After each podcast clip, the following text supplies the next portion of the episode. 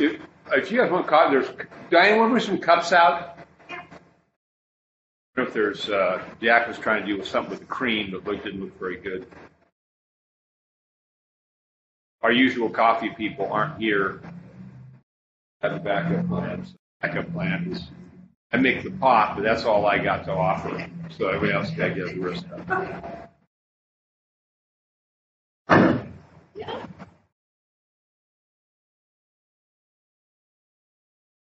Start a couple minutes late. People are organizing things. We have to get their coffee.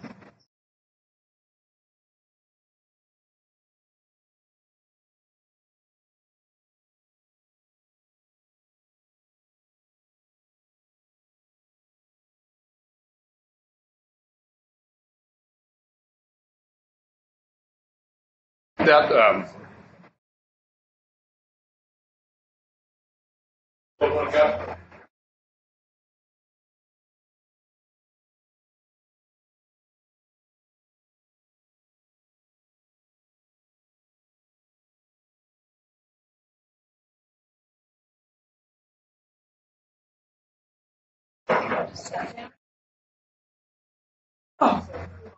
Cheers. They call it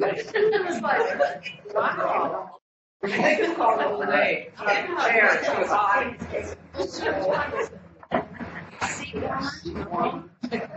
all right. Well, we're all here. We got some online folks. Let's see if anyone's hiding.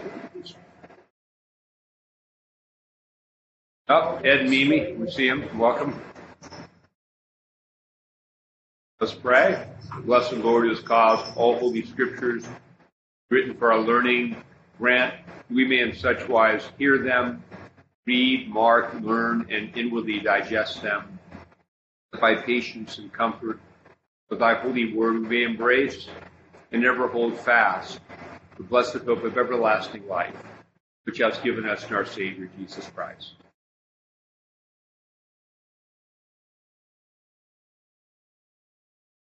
Hello to all. Our last Advent Bible study, but not our last study uh, in James. We got uh, James 5 next week. And it's dawned on me in reading through James that, um, you know, I, I do think that there, there are there are sort of two two influences that seem to be pretty. If if he wasn't consciously aware of this, certainly he certainly uh, pushes this way, and that is that one is St. Paul and the doctrine of justification by faith taken to an extreme to say we just need to believe and it doesn't really matter how we behave, where James is hammering that at every point, and certainly everything he says uh, St. Paul would agree with, but he's approaching it from a much more um, within Judaism. What does authentic Torah observance look like versus St. Paul, sort of the, the gospel to the Gentiles in terms of of, of the, the promise of salvation by faith, and they come together. The other thing, the other, uh, we've mentioned that in the study already, but the other thing that's very, this seems to me is that there's, where it's not overt, there's a lot of Sermon on the Mount background in this thing.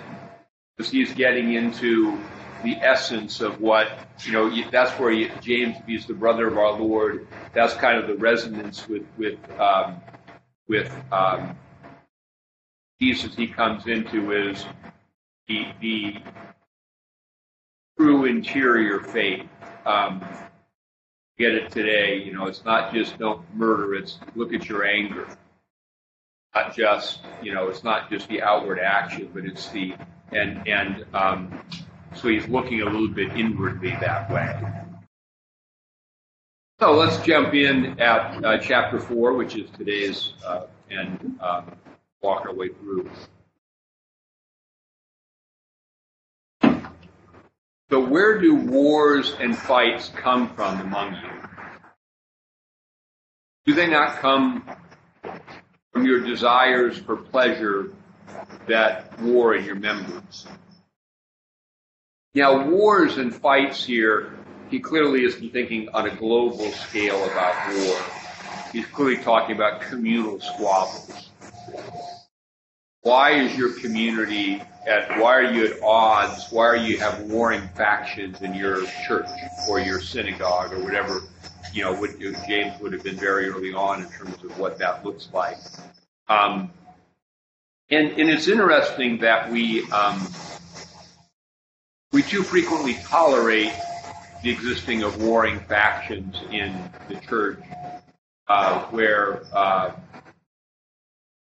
and I thought um, Hayden's sermon last Sunday about uh, rejoice in the Lord always coming on the heels in Philippians of the squabble between Euodia and Syntyche uh, that it, it doesn't mean that there aren't tensions. Uh, It doesn't mean that we don't prefer things one way and others prefer it another way, and we're, you know, we have a preference matters. It, I think it means that um, there's a bond of faith that rises above that. That's what forbearance comes from. And we understand that we, we receive and we, we make a clear distinction between immorality and heresy and the thing I want and the thing you want. Immorality and heresy, we, we have a no. This is a, something the whole church has to stand against. Then in the more discretionary things, we, we, we, we have to develop a maturity develops the ability to subsume personal preference beneath the ideal of communal unity. Um, he says, so where do wars and fights come? He said they not come from your desires for pleasure. Now, literally, the, the word says, do not come from your pleasure that war in your members. And you have to be careful doing this in um, Greek because it, it, it doesn't mean that if a Greek word led to an English word, that the Greek word made everything the English word eventually meant. Because where the pleasure is where you get a word from hedonism from. Your your your, your it doesn't come from your own. You want things the way you want things, and you can even think about that in. We could think about that. Yeah, I want. Um, you know, you could think on a, on a, on a sort of basic appetite level. I want a good cup of coffee. I want food. I want this, but also just the general preference. I want it the way I want it. I don't want to be troubled to have to deal with you who stand in my way the way I want it. So I'm going to run you over. And so we, so where's it come from? Well, comes, I, I, I want it the way I want it. I'm valuing my interior movement towards pleasure over the greater good of the community. And that's where I, I think if you really examine in church, again, we want to be careful here because conflict is not a bad thing. It's how you fight. If you don't have a church where people have differences of opinion, very few creative things will take place, and you really get to um, a greater understanding of, of truth and of people through the discipline of conflict, where um, in in the tension, if there could be a discussion, a back and forth, a listening, you might move the thing forward a little bit. The, the conflict, though, when it's just, and this is very cultural right now. In our culture, nobody listens to anybody, so you just choose a side, and and you're. So this suggests that in church, and I, I would say it would extend even into the culture that your role in this is is you have a strong opinion for something, but then go talk to your enemy, person who's you know, uh, especially in the body of Christ who believes differently, and listen. Might end up thinking, you know, they're just they don't think they really get that, but you can hear, you can you can try to understand, and then you can forbear instead of the in, you know, and then instead of the the um, the tendency to maybe gather my group, like-minded people and start singling out those who are against us, gossiping about them. Uh, so I think this is the idea: desires for pleasure, just but desire for pleasure more more specifically is I want things the way I want things. Um, and on some and I think it's also magnified in our culture because we, I don't think we're really aware. I think I'm, I, I have continuing epiphanies on this, how much the consumer culture and the idea that you're going to be made happy by buying things you want. Christmas is on steroids this week. That you're going to be happy by buying things you want permeates us. It sneaks over and think, okay, what things I want? I'm going to be happy when things are the way I want them to be. And a lot of the misery of our culture is the revelation over time of just how much a lie that is. Whether it's my, my, my personal consumer preference, whether it is anything I want that might separate me from communal connection. And I militantly war for it, and I get it. And what happens down the road is there, there I am. Everything I want all by myself, misery, and turns out the thing didn't make me happy. What actually, I, I think this is what the, the church is the body of Christ highlights is what really fulfills us is deep connection with God and deep connection with other people. And so the sacrifice for, um, you know, we had that prayer, uh, grant us that peace and unity according to your will. The sacrifice I make for what I want to stay in community with others is actually ultimately something that is fulfilling. And that's kind of the dynamic of community. We could all demand things to be different than we want. Didn't like the hymn, didn't like the thing, didn't like the way Father preaches, didn't like the, I like this guy, I like that guy. And those are all fine. Yeah, I mean, listen, we're not, we're not, um, our personal preferences are not unimportant, but when they're exalted to the point, therefore I will war for my point and ignore people who feel differently. And, and, and but it, but again, the, point I, I the point I was just launching off on is I won't be made happy by that. Because I'll end up by my, even though I, especially if I win the battle, it becomes a pyrrhic victory. Because I've, I've got it all the way I want it. I mean, I think this is true even in, you know, I've even had, you know, I, I don't want to claim any, any great performance on this, but people sometimes say, well, the church is just the way you want it. It's like, no, it's not. Clergy look a lot different if I just did everything the way I wanted it. But then, I want, then people, then then there would be no discussion, and people would go away, and I, would, I could I could win. I've seen priests do that. They won. Yeah, well, that's. You just get a handful of devoted followers who are equally who are equally as mad at everyone else as, as yeah. you are, yeah, and, exactly. and, and, and who will not tolerate it. And so, um, this is this so so this is culturally the idea that that the unity of the body is more important than personal subjective preference on something. Again, not heresy, not morality, but personal subjective preference about the way things should be. That that's what he, I think this is what he's really getting at. So, verse 2, you lust and do not have. Now, the word for lust in the New Testament, um, it typically is heard sexually, but it, it's, it's just in general the word for desire. I, I, I, want something. And it could be sexual, it could be anything I, you know, I, I, I, sort of lust after. Um, but you don't have it. Now, the second line is interesting. You murder and covenant and cannot obtain. And this word that Sermon on the Mount kind of echoes me. I don't think James means you've actually killed people. I think he means you want these things, and you slander and you, um, as Jesus said in the Sermon on the Mount, you've heard, thou shalt do no murder. But I say, if you're angry with your brother, you're guilty.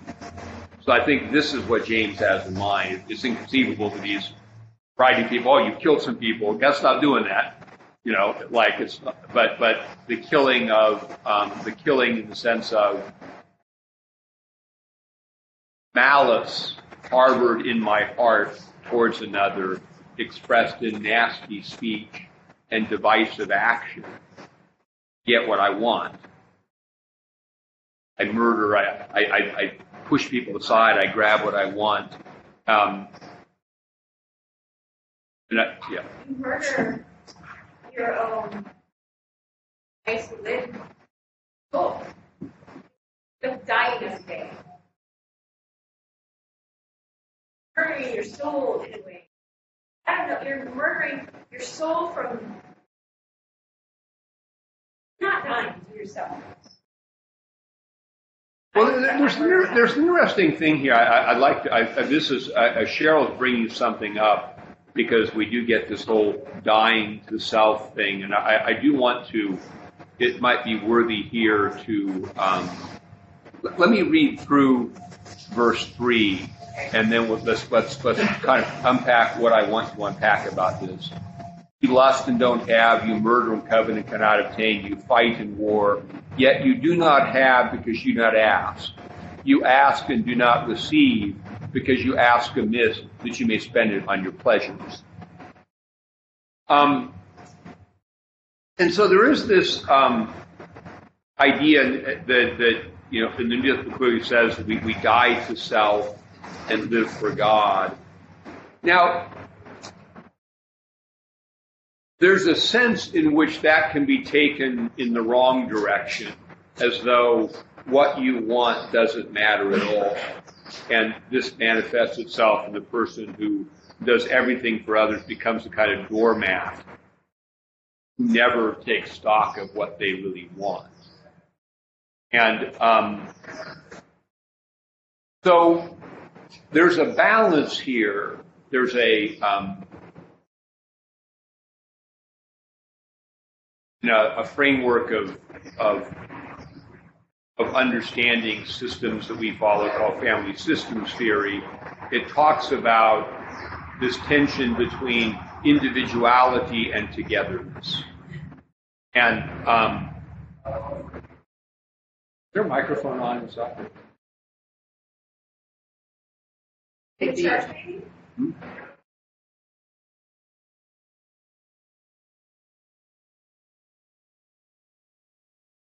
guy in there Can working. you tell them to turn No, off? here, hold on a second. Let me. I, I think I can do this on the. Uh, maybe close the door I think too. I, I think I can do it on this. If y'all were here, you know more than better than not. But let me just.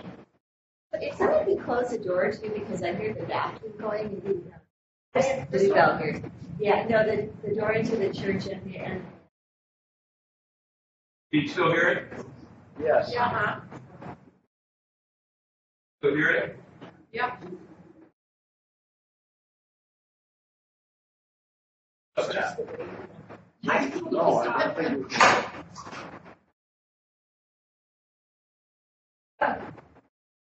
he's doing that, I looked up a Luke 8.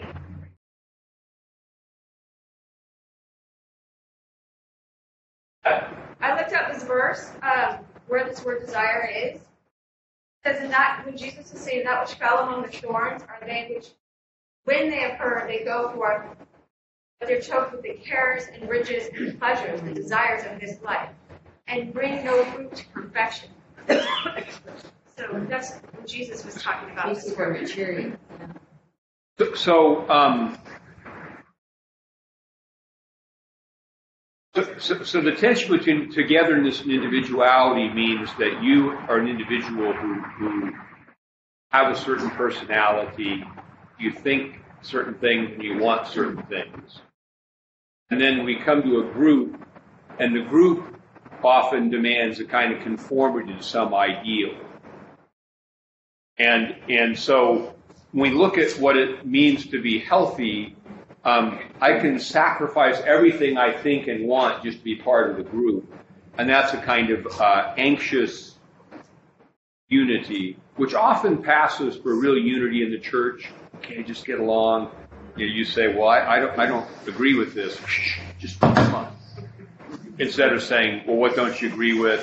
What do you think about that? What do you think?" And we we're still committed to unity, but the tension. We're not afraid to hear what someone else thinks about it, and we can talk things through in a way that that where individuals enter into a group, interact with an overarching concern for the unity.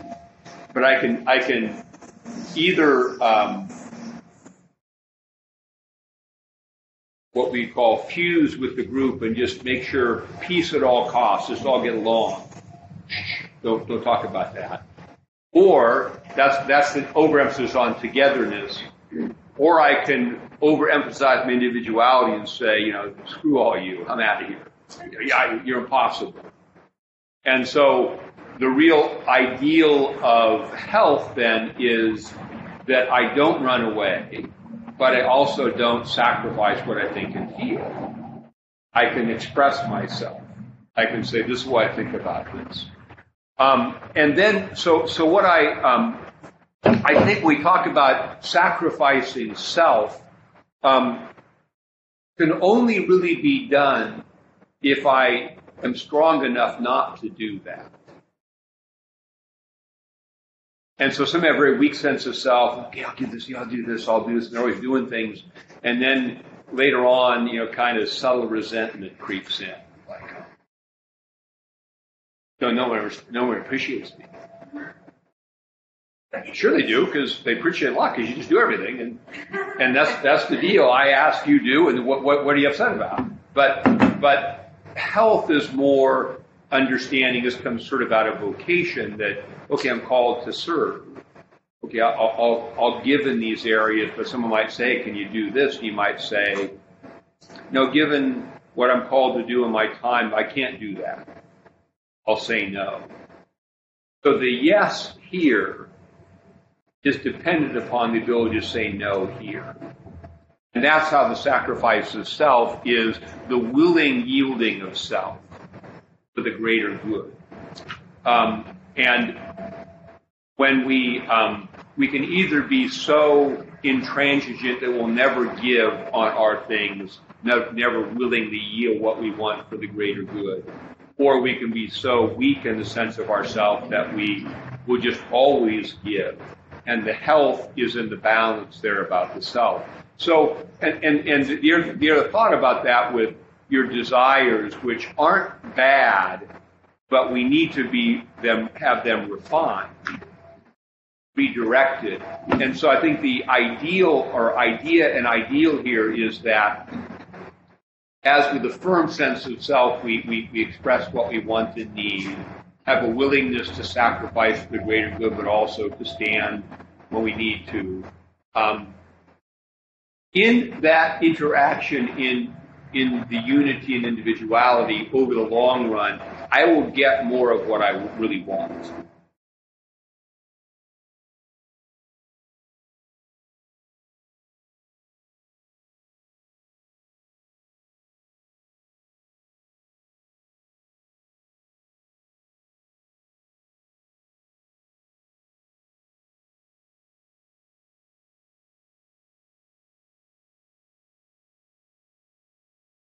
Carol mentioned, if you couldn't hear online, that isn't this true in all relationships? And yes, the I'm articulating a point of view that comes from something called family systems theory, which grew out of research into the family unit, but but is held to apply to every system.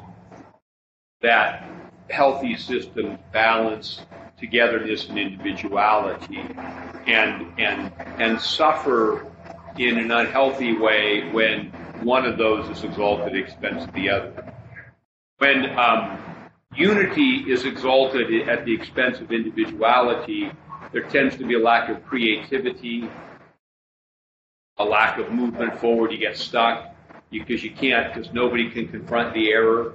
There's no prophet to say, you know, that would be, say, like a family is dealing with an addiction problem, and you know, no one's going to step up and say, no, and and going to say no without running away from it. Now I'm still here every time we get together. I'm going to say no.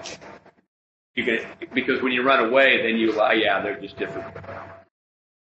So so that's always the healthy balance. It's very very hard conceptually. Yeah, it's harder, and the more anxiety, the more you're connected to the system and its anxiety, the harder it will be for you to differentiate, not fuse or run away.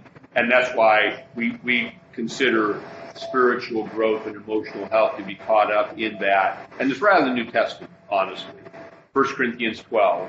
Um, we're all baptized into one body, but we're all uniquely individual members with gifts. And the whole project of unity is how do we make this work? That is what we do. But but the rules of the game are speak the truth in love. I disagree with you. What do you? Okay, yeah, I, I say okay, but I'm not running away. We disagree. We understand that we don't have to have that fear that every um, and a lot of people. What happens in church is a lot of people bring the dynamics from their own families into the church setting. And in their own families, every time there's a disagreement, the whole thing fell apart. So they, they've been in church, it's like, okay, we have to do But you have to learn the new pattern and learn the, the, the, the new healthy relationships in the body of Christ. So getting back to our text, yes, please, yes.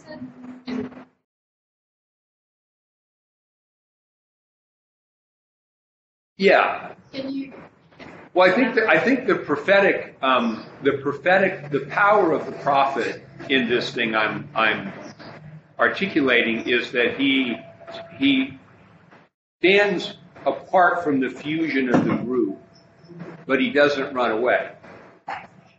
And if you, if you look at Jesus throughout his ministry in the New Testament, this sense of differentiation is present everywhere.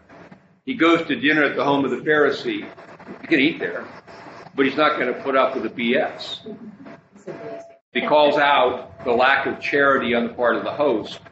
You'd never do that if you were a rabbi going to this you know, some some big mucky muck's house. But he didn't run away. Didn't. Now he did it in the temple. He did throw it over tables there, but that's a different thing. He didn't. He didn't run away from me. Just like here I am. What are you going to do with him? Well, ultimately, what they're going to do is they're going to kill him because nobody can stand to hear what he has to say. But in our own prophetic role in life, it's a very hard place. Pro- prophets, it's hard to be a prophet. Read about Jeremiah or read about Ezekiel.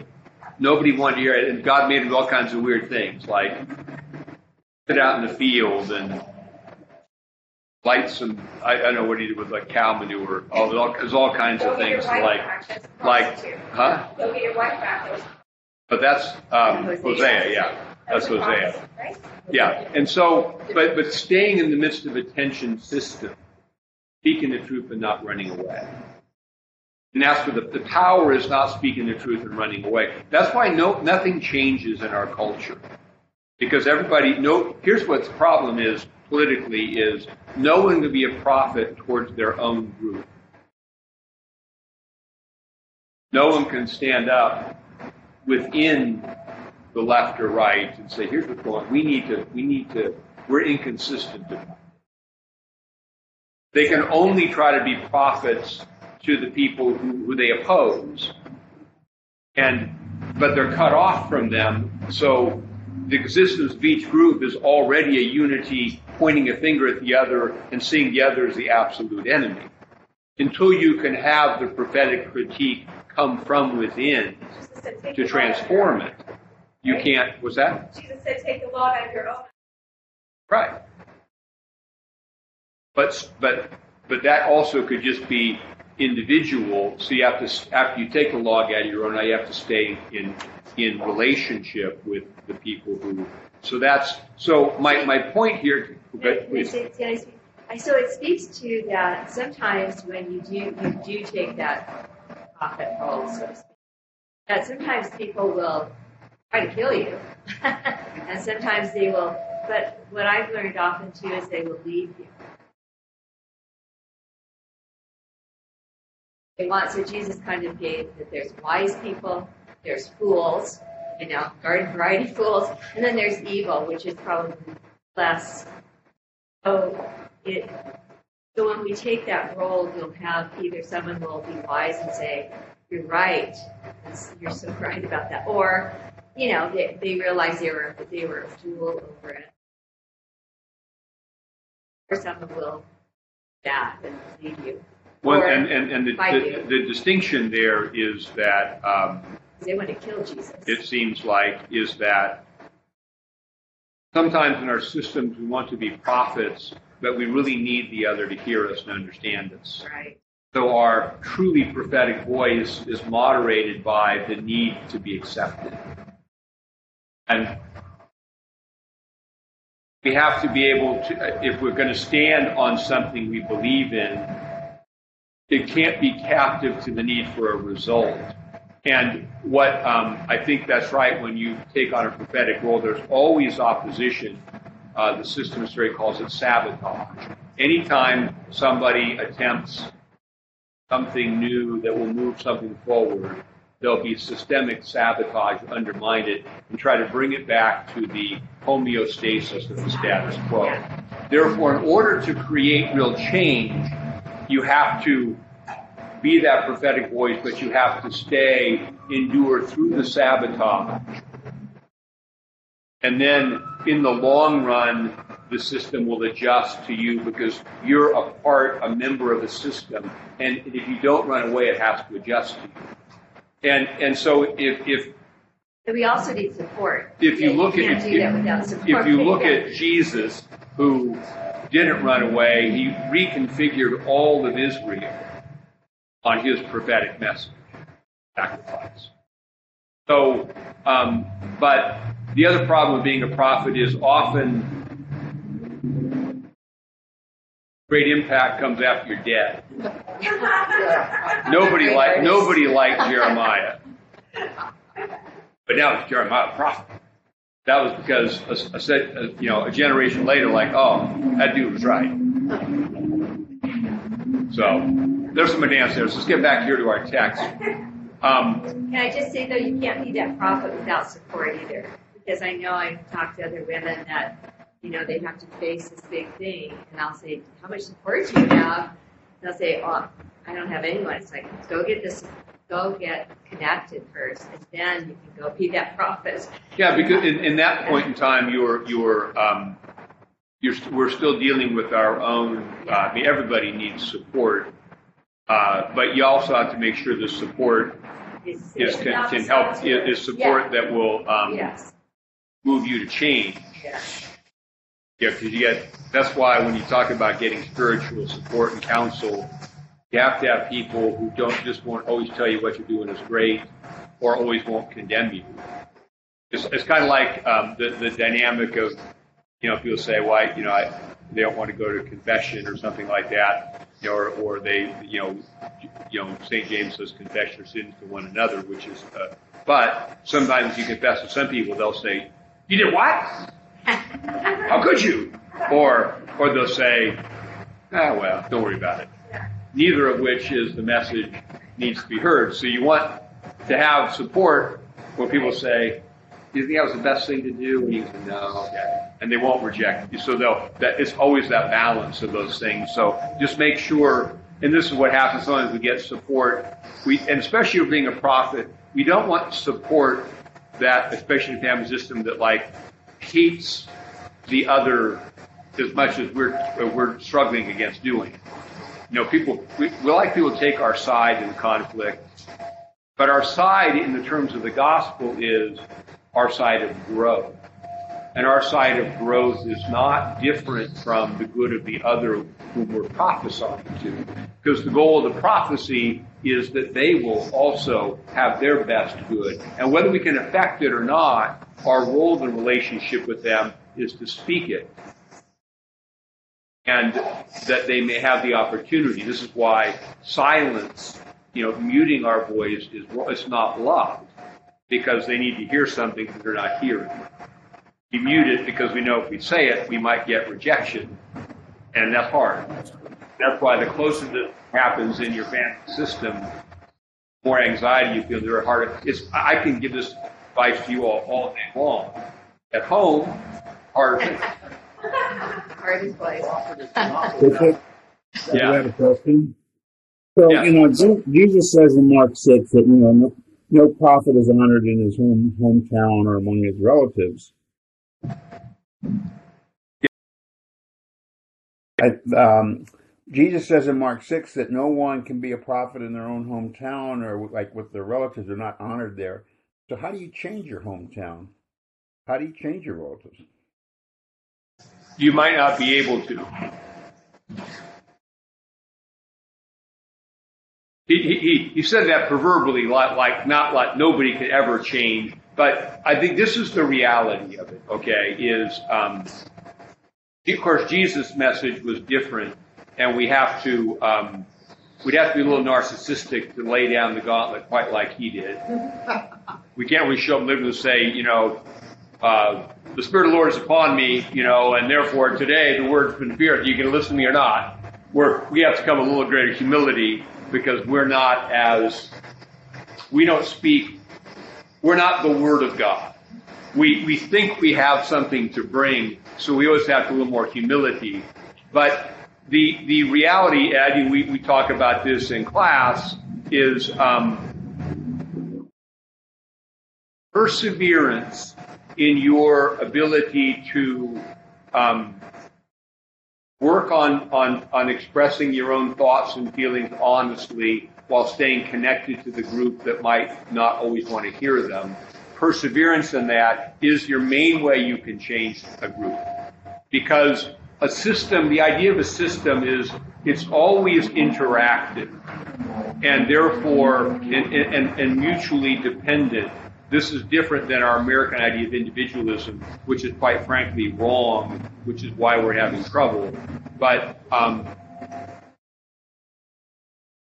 if you are a member of a body, say it has 10 members, and you're mutually interdependent, it's kind of like the physical body. St. Paul says that. You're all doing that. So um, if your arm decides it's going to start doing some different things because he thinks what it's been called to do is wrong and starts regularly be, I'm not lifting anything anymore, it's going to affect the whole body.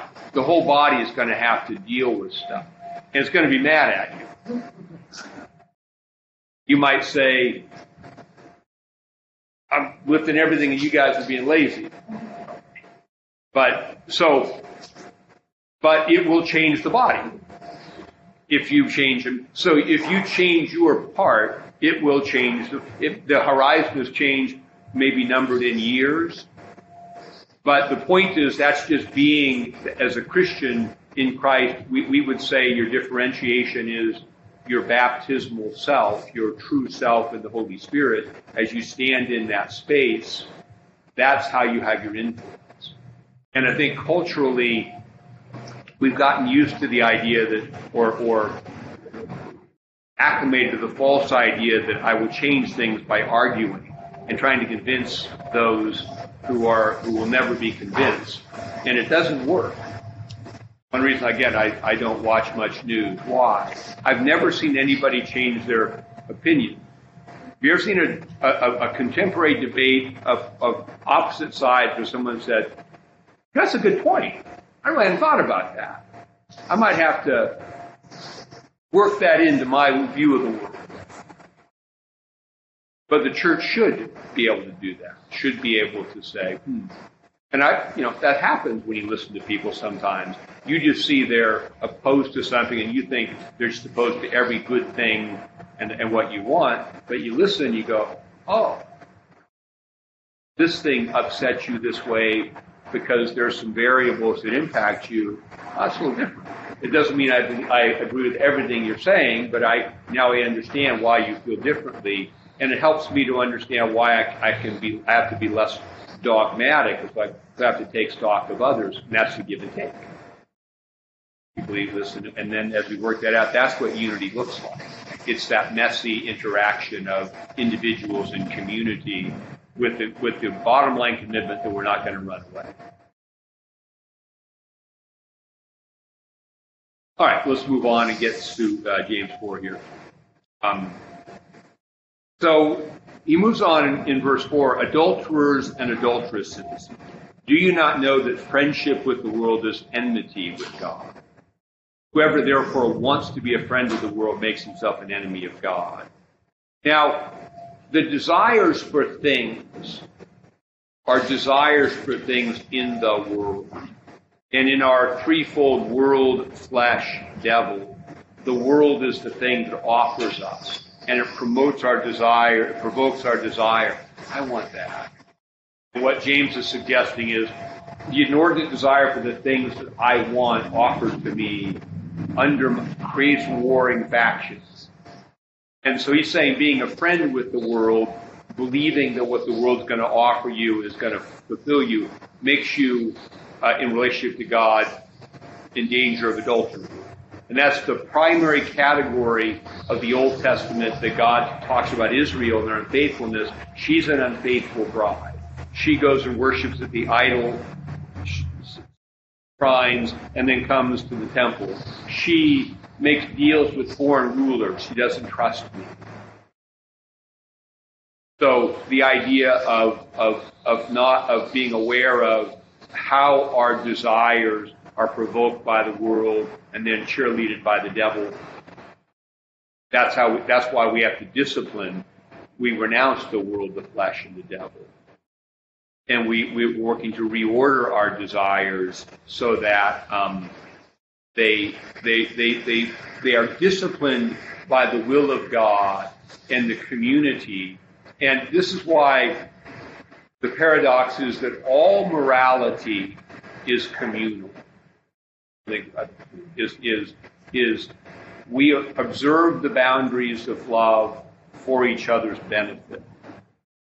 And so when I subsume my inner desire prompted by the world, when I say no to it and conform my desire to the good of the body, a strange thing happens. There's a death of a part of me, but then there's also the beginning of a new kind of life. I really be connected with people. There's a closeness that actually fills me on a different level.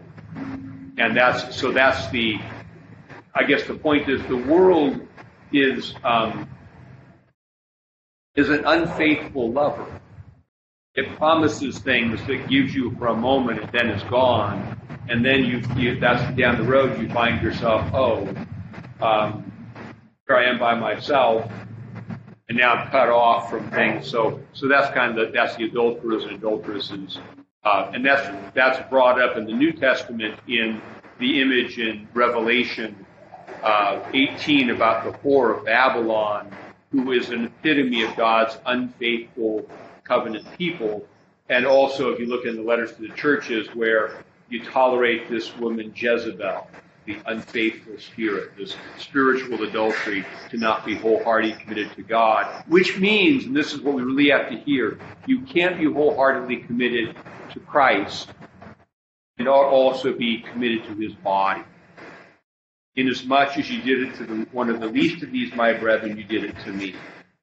Can't, and that's that's where the, the idea, the, the more narcissistic functioning, where I think God calls me to do this, so I run you over. But you bear the image of Christ, so if I run, I'm running Christ over. And again, so all that dynamic comes in with that whole The friendship with the world is, and it makes us an enemy of God. We need to be zealous for the for, for God's will and the good of the body, and be cautious about what the world offers us that pulls us away. Verse 5. Or do you think the scripture says in vain, the spirit that dwells in us yearns jealously, but he gives more grace? In other words, the Spirit's been planted in us, and it, it, God wants union with us, and the Spirit yearns for something, but it, the world, the flesh, and the devil pull us in a different direction. Therefore, he says, God resists the, the proud, but gives grace to the humble. I think that's then articulated out in the verses that follow. Therefore, submit to God resist the devil and he will flee from you. Now, here's a really important word submit. And if there's something that's kind of like almost foreign to the American psyche is this word submit. We, we started out as a country by throwing you know tea into the ocean and not submitting, and not suggesting there wasn't cause for uh, not going there. I'm just saying that in our bones, there's I'm not going to do that. I'm not going to. And so we come sometimes to church. You get that revolutionary spirit. I don't know the church. I'm not going to. I'm not going to submit. And yet, um, we have in our reading from Luke at morning prayer this week the epitome of the of, of the people of God in Mary. Behold, the handmaid of the Lord. Be it unto me according to thy word. I will submit. I will bring myself under dominion of the Word of God. And submission involves trust. I will trust God that what He's got for me is the best. That's hard. I have to do it again and again and again. That's what submission means. It doesn't mean servile obedience without a voice. And, and the submitting to the body is submitting to the good of the body, which means, yes, using your voice for the good, but not running away from it. So this, you, that most of the ideas of submission are um, by the, the caricature of of the of the doormat who just submits and can never speak what they want. True submission is strong. And the reason we actually can't, this is why he says he, he resists the, uh, the proud, gives grace to the humble. It takes real humility and strength to submit. Most of us can't submit because our pride gets provoked.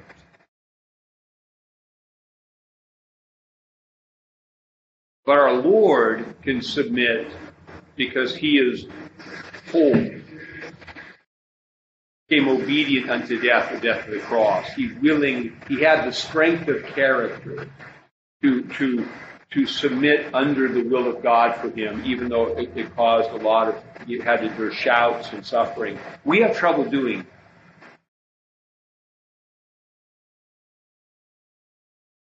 and we can, and, and, that's what we have to work on to submit.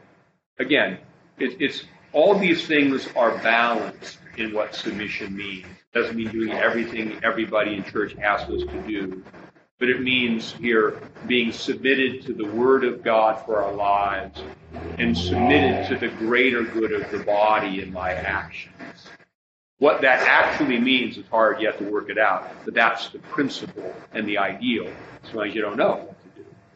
But you're going to stay in your prayer and you're going to try to figure out what that means. And, and, and you're going to be, but, but you'll practice, will practice being able to take the low place and let somebody else get all the attention. And then it says, this is the paradox. Um, he gives grace to the humble. Submit yourself. He says, submit to God, resist the devil, he will flee from you.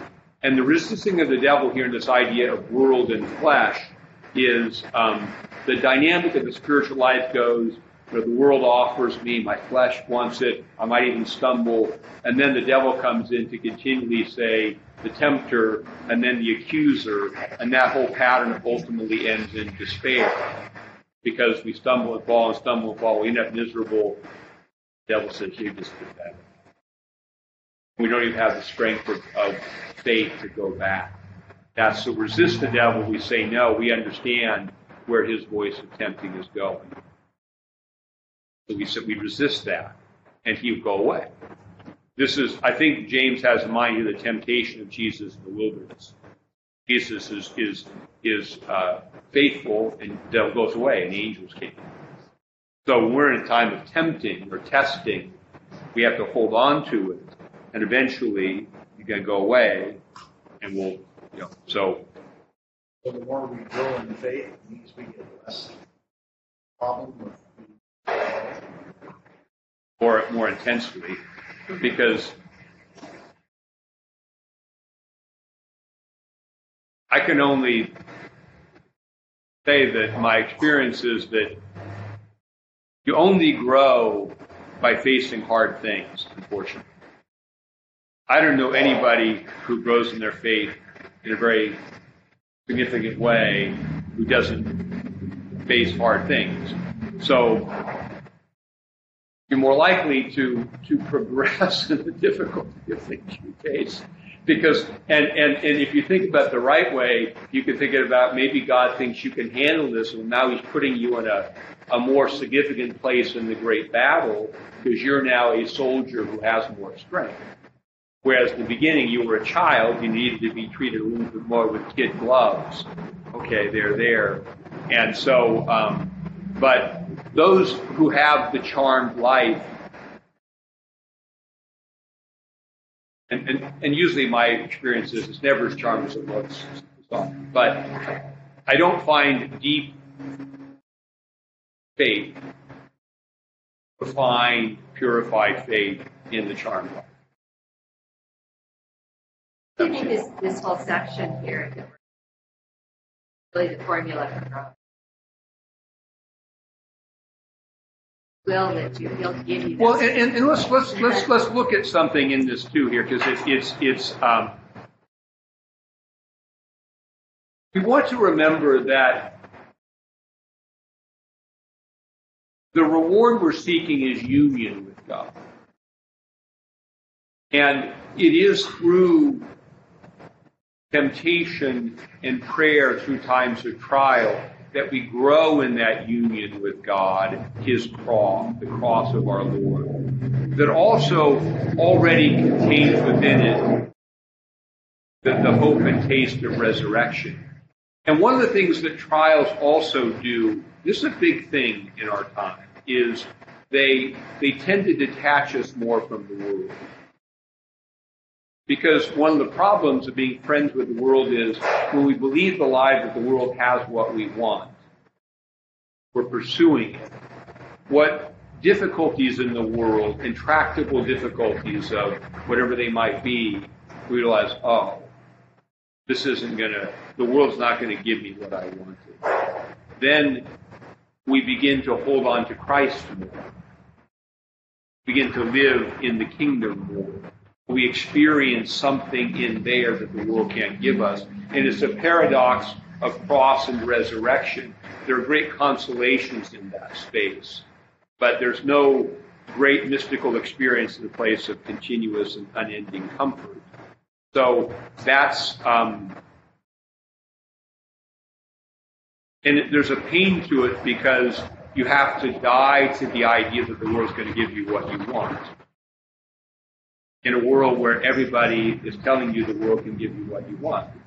The whole Christmas season, the whole every single advertisement tells you, here's this thing.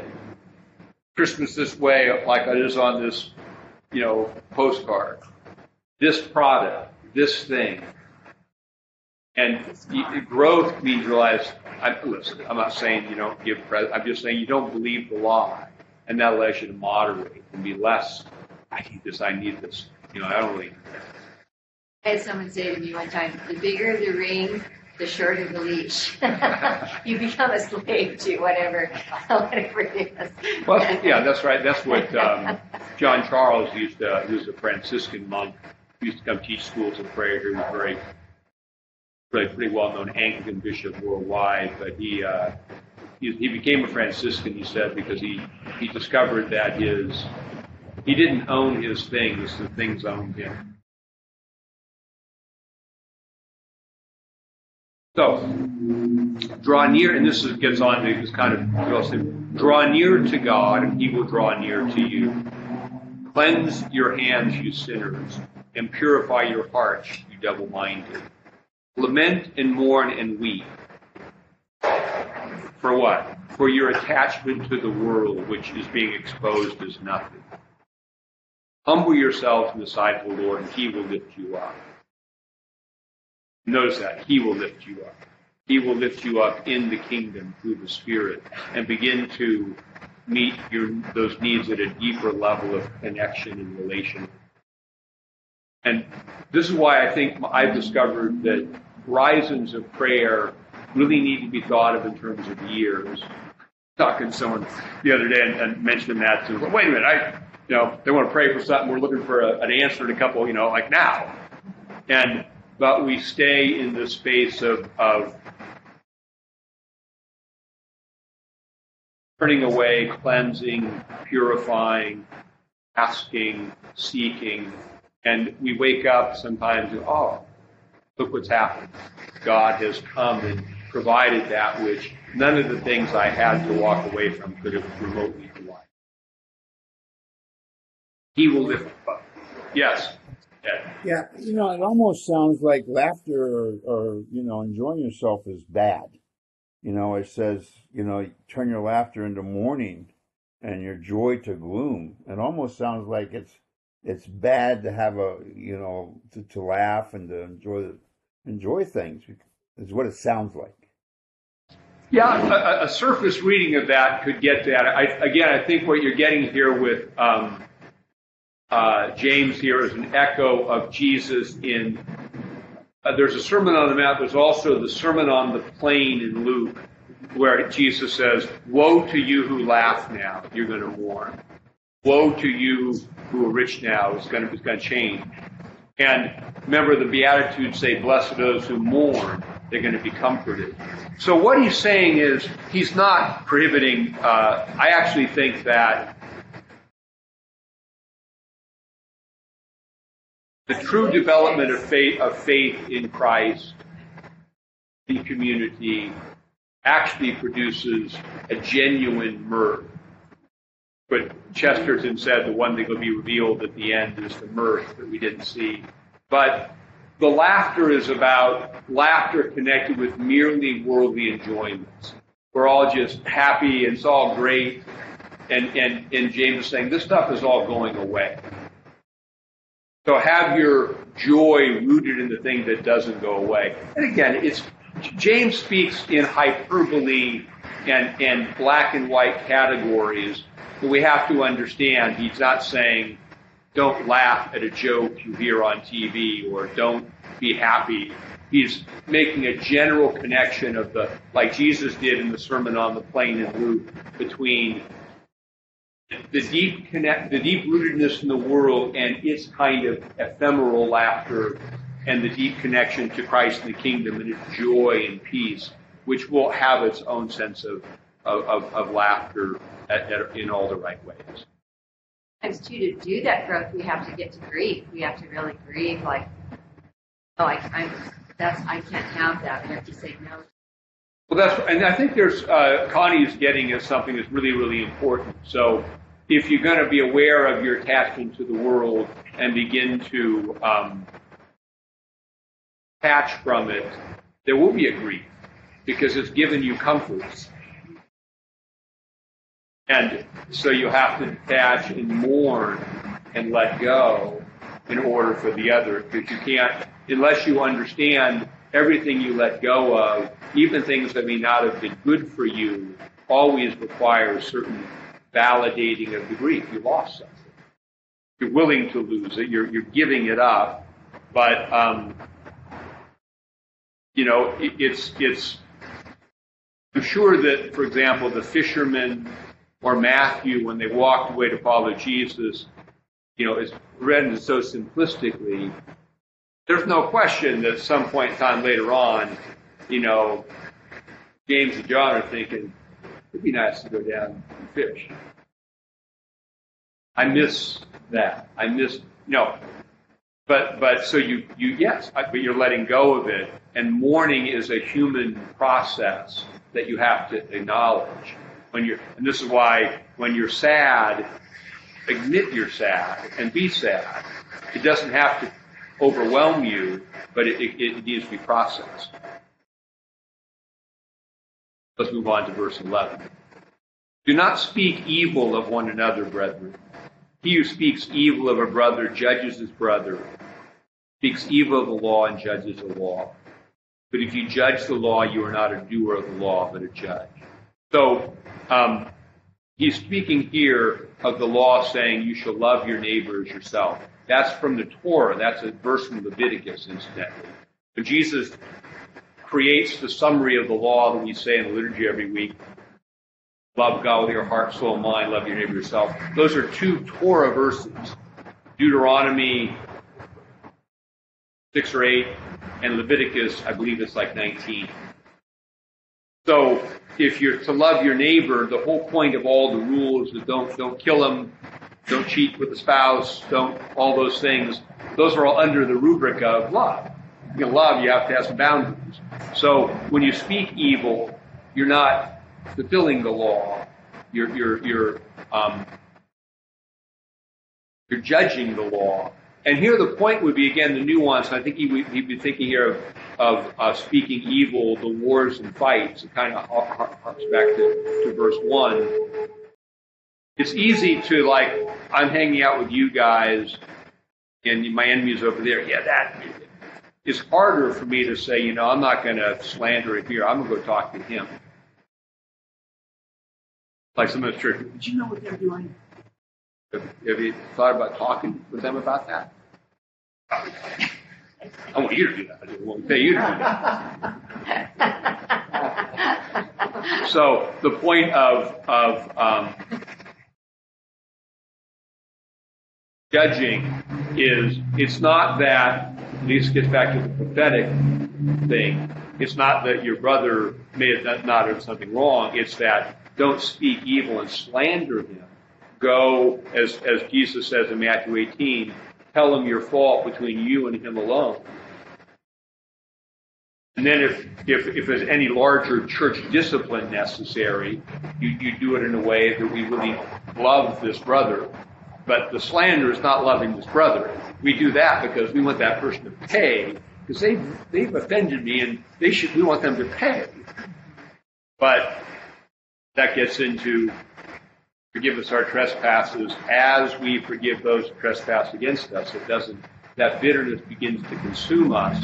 Our anger at them eats us up. And that person who's wronged us ends up determining a lot of how we behave. That's why righteous action, forgiveness, letting go. I'm not going to let my anger at you inform my whole life. Well, a couple minutes over here today. There is one lawgiver who is able to save and destroy. Who are you to judge him? And so you fulfill, we fulfill our duty of love in relationship to another. We don't condemn. We let Jesus, Jesus is the judge. That's what Jesus meant when he said, judge not lest you be judged. He didn't say, don't ever tell your brother they did the wrong thing, sister. 13. Come now, you who say, Today or tomorrow we will go to such and such a city, spend a year there, buy and sell, and make a profit. Whereas you do not know what will happen tomorrow. What is your life? It is even a vapor that appears for a little time and then vanishes away. Instead, you ought to say, If the Lord wills, we shall live and do this or that. But now you boast in your arrogance. All such boasting is evil. This is a general um, approach to life, and it doesn't mean, even James doesn't say, like, you can't plan, but plan with humility and discernment. I mean, I think God's calling us to do this. Whether God's calling us to do this will be tested by the, by the way it unfolds. And we, as opposed to, yeah, okay. It's like the old, I remember back earlier on in our church, like people wanted, what's our 10 year plan? It's like that's pretty ambitious, you know. And if well, we're going to grow to here, here, here, here, it's like I realize you can you can talk about what you feel Christ is calling us to do. I think we're being called to to, to maybe develop these kinds of gifts and this kind of ministry. But and if the Lord wills, you know, we'll see. So have a humility with our life direction.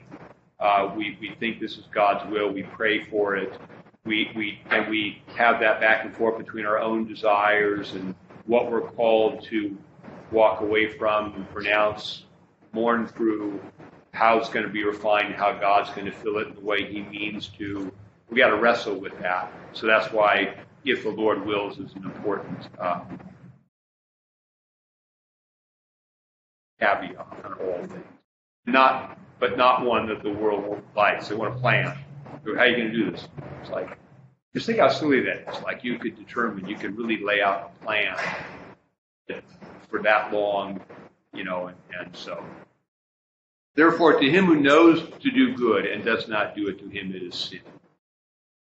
So, again, for James, it is action. And again, to, to sum up the, the, this chapter, it's action for love and community. And that's not an easy thing. It's not, and it's why, it's why it makes it hard because we want, tell me, just tell me what to do. What we get to do is pray about it, discern, get some wise counsel. Maybe, okay, I think this is the thing. There's always a kind of, okay, trying to, and that's how we live in relationship with God. That's what makes life rich. That's how we'll ultimately be fulfilled.